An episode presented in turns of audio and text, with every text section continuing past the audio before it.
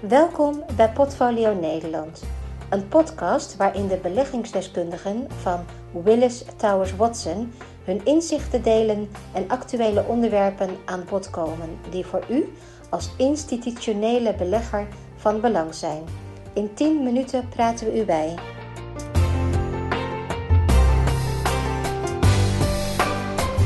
Beleggen is een vak.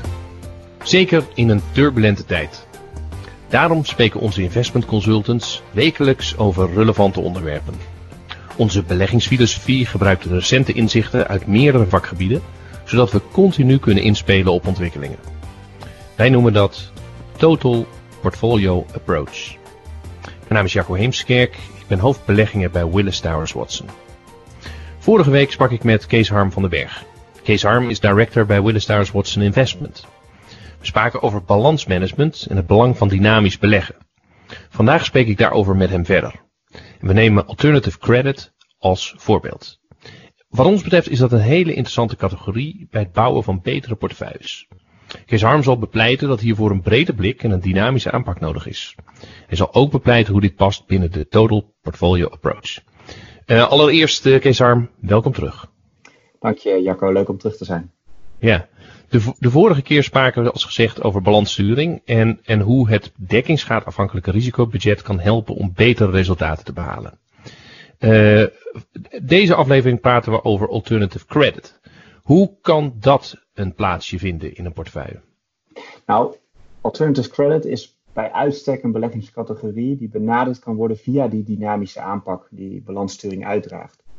Zo is deze categorie continu in beweging. Eh, we kijken nu ook naar een compleet ander beleggingsuniversum binnen alternative credit dan bijvoorbeeld tien jaar geleden.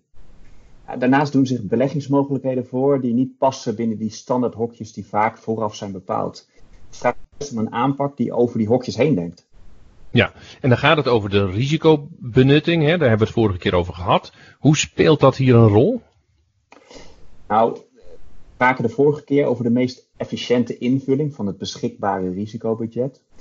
Oftewel het meeste rendement voor het risico dat je wil lopen. Mm credit is wat dat betreft echt een zeer efficiënte categorie. Een rendement vergelijkbaar met aandelen en een risico vergelijkbaar met obligaties. Oké. Okay. Dat zien we ook bij alternative credit. Als we, als we door die specifieke risicolens kijken, zien we een brede spreiding van onderliggende kredietrisico's. Met niet alleen bedrijfskrediet, maar juist ook consumentenkrediet. bijvoorbeeld via verpakte leningen voor financiering van huis, auto of studie. Op die manier kan je de afhankelijkheid van bedrijfsresultaten in je portefeuille juist fors verminderen. Ja, nou, nou doe ik misschien de categorie geen recht aan, maar je zegt uh, als voorbeeld verpakte leningen voor financiering van huis, auto of studie. Dat doet me dan weer heel erg terugdenken aan uh, asset-backed securities. Een categorie die we tijdens de laatste financiële crisis, 2007, 2008 hadden. En, en, en daarvan weten we dat, of daarvan voelen we dat we daar ver weg van moeten blijven. Nou, dat, dat klopt. En die, die producten zijn in die financiële crisis ook hard geraakt. En het zijn ook vooral structurele problemen in die markt geweest die tot grote verliezen hebben geleid. Maar wat je wel ziet is dat er sindsdien echt verbeteringen zijn doorgevoerd in die markt. En er is meer toezicht, meer transparantie en ook zeker beter zicht op die onderliggende risico's. Klopt, de markt, een groot deel van de markt heeft nog altijd te maken met een, met een zeer slechte reputatie. Ja, dat, dat lijkt bijna een tegenstelling. Dus enerzijds een slechte reputatie en anderzijds zien we dat die markt groeit. Uh, waarom is dat? Nou, dat is juist omdat die instrumenten, uh, consumenten en bedrijven uh, meer en goedkope financiering biedt. daarnaast biedt het ook banken de mogelijkheid om, om buiten hun balans om toch die dienstverlening te blijven doen. En zodoende biedt het beleggers ook een interessant rendement en, en juist structureel andere risico's, zoals, zoals dat consumentenkrediet. Uh, ook maakt die slechte reputatie juist dat veel beleggers nog terughoudend zijn. Uh, waardoor er minder vraag is en zeker interessante beleggingskansen zijn voor, voor beleggers. Ja, dus wat je zegt is, uh, dit is een categorie die je in overweging zou moeten nemen in een portefeuille. Het past erg goed in een portefeuille. het mag dan wel een reputatie hebben gekregen in de crisis van 2007, 2008. Maar eigenlijk als je die vergelijking doet, dan doe je de categorie geen recht aan. Nee. Uh, die categorie, hij groeit hard. Uh, hij geeft spreiding in je portefeuille. Hij diversificeert in je portefeuille. Je krijgt ten opzichte van het risico een aantrekkelijk rendement. Uh, en dus is het een interessante categorie voor, uh, voor heel veel beleggers. Dan is wel de, de lakmoestest hier. 2007, 2008, daar ging het niet goed. We hebben net een nieuwe crisis meegemaakt, de coronacrisis. Hoe heeft die categorie zich daar dan gehouden? Nou, dat, dat is een leuke, want um, uiteraard, net zoals veel beleggingscategorieën, is ook deze beleggingscategorie geraakt door de coronacrisis. Uh, maar wat we zien is dat hij wel minder hard en vooral ook minder scherp is geraakt dan wat we bijvoorbeeld bij aandelen hebben gezien. En juist daarin toont alternative credit het beperkte neerwaartse risico. En ook vooral de diversificatie, door met name die toegang tot het consumentenkrediet, die het in portefeuilles biedt. Um, ook, ook, heeft juist deze crisis voor institutionele beleggers tot kansen geleid. Want er waren enkele partijen in die markt die geforceerd moesten verkopen. Waarmee er juist interessante kansen ontstonden voor institutionele beleggers die, die wel als kopers konden optreden. Ja, oké, duidelijk, dankjewel. Uh, ik heb je misschien het verkeerde pad opgeleid door al uh, vroeg in deze uh, podcast in te gaan op asset-backed securities. Jij noemde dat als één van de um, uitingen van alternative credit. Alternative credit is een label, er valt veel onder, maar het is mij nog niet helemaal duidelijk wat er nu precies onder alternative credit verstaan wordt. Nou, in principe zien wij eigenlijk het gehele sub-investment grade markt als alternative credit. Dus zowel beursgenoteerd als niet beursgenoteerd. Eigenlijk is het daarmee alles behalve die standaard investment grade bedrijfs- en staatsobligaties. Nou, voor het beursgenoteerde deel is dat met name de high yield markt en ook een deel van emerging market debt. En voor het niet beursgenoteerde deel, wat, wat vaak ook wel gelabeld wordt als, als private debt, zijn dat producten als wat we net hebben besproken, die asset-backed securities, maar ook direct lending, emerging market credit, speciale financiering van banken en eigenlijk ook nog een hele rits aan meer exotische producten. Oké, dan hebben we het nog steeds aan, aan, uh, aan, aan, aan subcategorieën. Je gaf net aan dat het universum continu in beweging is. Hè? Dat je uh, je keuzes maakt afhankelijk van, van, van tijd en plaats. Kun je dan een voorbeeld geven van een van die subcategorieën die je net benoemde? Ja, uiteraard. En de, de leukste, het meest interessante daarbij wel is dat na die hele financiële crisis is de regelgeving voor banken is dermate aangescherpt dat deze partijen veel minder makkelijk financiering kunnen en willen verlenen. Uh, hierdoor is sindsdien eigenlijk een hele markt ontstaan om die specifieke risico's van de banken uh, te financieren. En we noemen dat eigenlijk disintermediatie. En dat houdt dan in dat banken die diensten nog wel kunnen verlenen, maar dat risico niet meer hoeven te dragen. Want dat wordt juist overgedragen naar, naar beleggers met het rendement wat daarbij hoort. Oké, nou is een bank natuurlijk een vrij specifiek financieel instelling.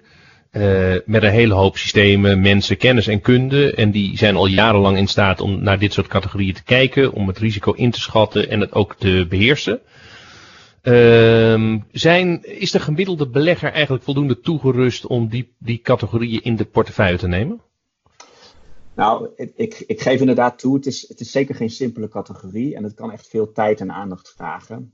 Uh, die, de risico's zijn divers en ze zijn ook vaak operationeel. Uh, je moet ze dus goed doorgronden en, en begrijpen. Maar als je dan eigenlijk wat dieper gaat kijken, dan zie je dat die onderliggende producten toch vaak relatief simpel zijn. Nou, denk bijvoorbeeld aan een studielening of iets dergelijks. We hebben er allemaal één. Uh, de structuur eromheen maakt het juist erg complex. Um, maar dat soort zaken kan je ook juist, dat zijn juist de zaken waar vermogensbeheerders in gespecialiseerd zijn. En wat je daarmee dus prima kan uitbesteden. Uh, ook kan je dit soort complexiteit en, en de bijkomende risico's ook juist beperken door een goede spreiding alternative credit kan bieden.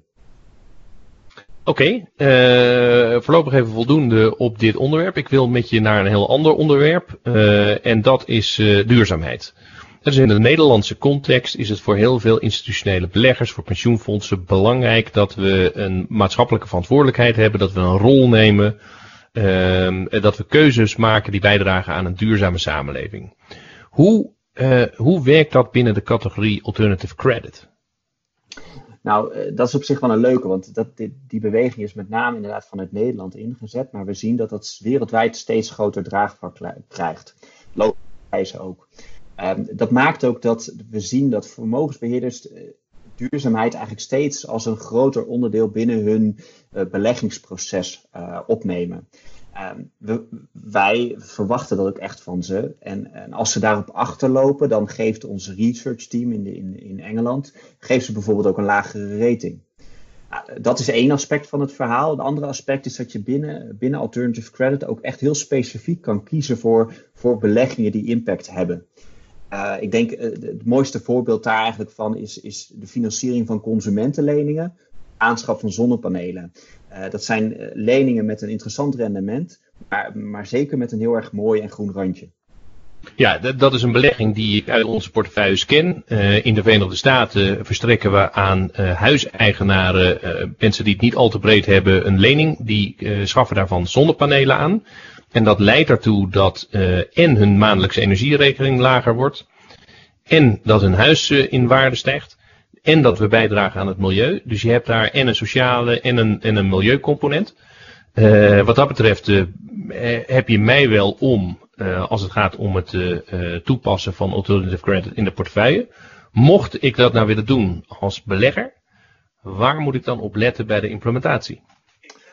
Nou, um, allereerst de categorie, en dat gaf ik in het begin ook al aan, juist om die brede blik en daarmee niet te veel beperkingen. Wat past bij die total portfolio approach. En, en, door de nieuwe kansen die continu ontstaan, biedt juist een dynamische aanpak de meest toegevoegde waarde. Uh, dat betekent dus dat je eigenlijk continu naar het gehele universum kijkt en ruimte moet hebben om die beste beleggingskansen te kunnen selecteren. Uh, dat vraagt echter wel veel tijd, kennis en ervaring.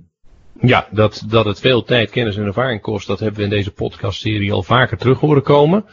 Uh, wil je total portfolio uh, approach toepassen, zul je toch een aantal dingen moeten aanpakken en moet je organisatie daarop inrichten. Uh, hoe denk jij daar het beste mee om te kunnen gaan? Nou, binnen alternative credit heb je, heb je een aantal keuzes. En om die governance, die benodigde governance enigszins binnen de perken te, te houden, zou je in principe kunnen kiezen voor een beperkte, maar wel goed gespreide portefeuille met maar een aantal gespecialiseerde vermogensbeheerders. -hmm. Uh, wordt het niet te complex. Uh, wat je echter ook kan doen, is toch te kiezen voor een stukje meer uitbesteding en te gaan voor een fund-of-fund strategie zijn ook beschikbaar voor alternative credit. Maar waar je wel heel goed op moet letten, is dat je ook echt een breed gespreide portefeuille krijgt. Met, met voldoende allocatie naar vooral private debt en dat consumentenkrediet, wat wij als heel interessant zien. En dat is ook juist een allocatie die je bijvoorbeeld krijgt binnen ons alternative credit fonds. Ja. Kees Harm, dankjewel. Uh, we zijn gekomen aan het eind van deze aflevering. Het was fijn om van de week met jou te spreken over uh, alternative credit als een beleggingscategorie waarin je uh, balansmanagement en total portfolio approach kunt toepassen.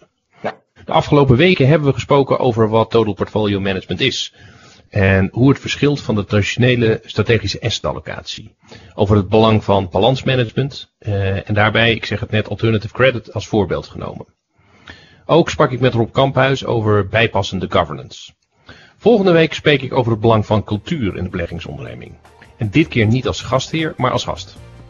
Ik kijk er nu al naar uit. Tot de volgende week. U heeft geluisterd naar een Willis Towers Watson podcast.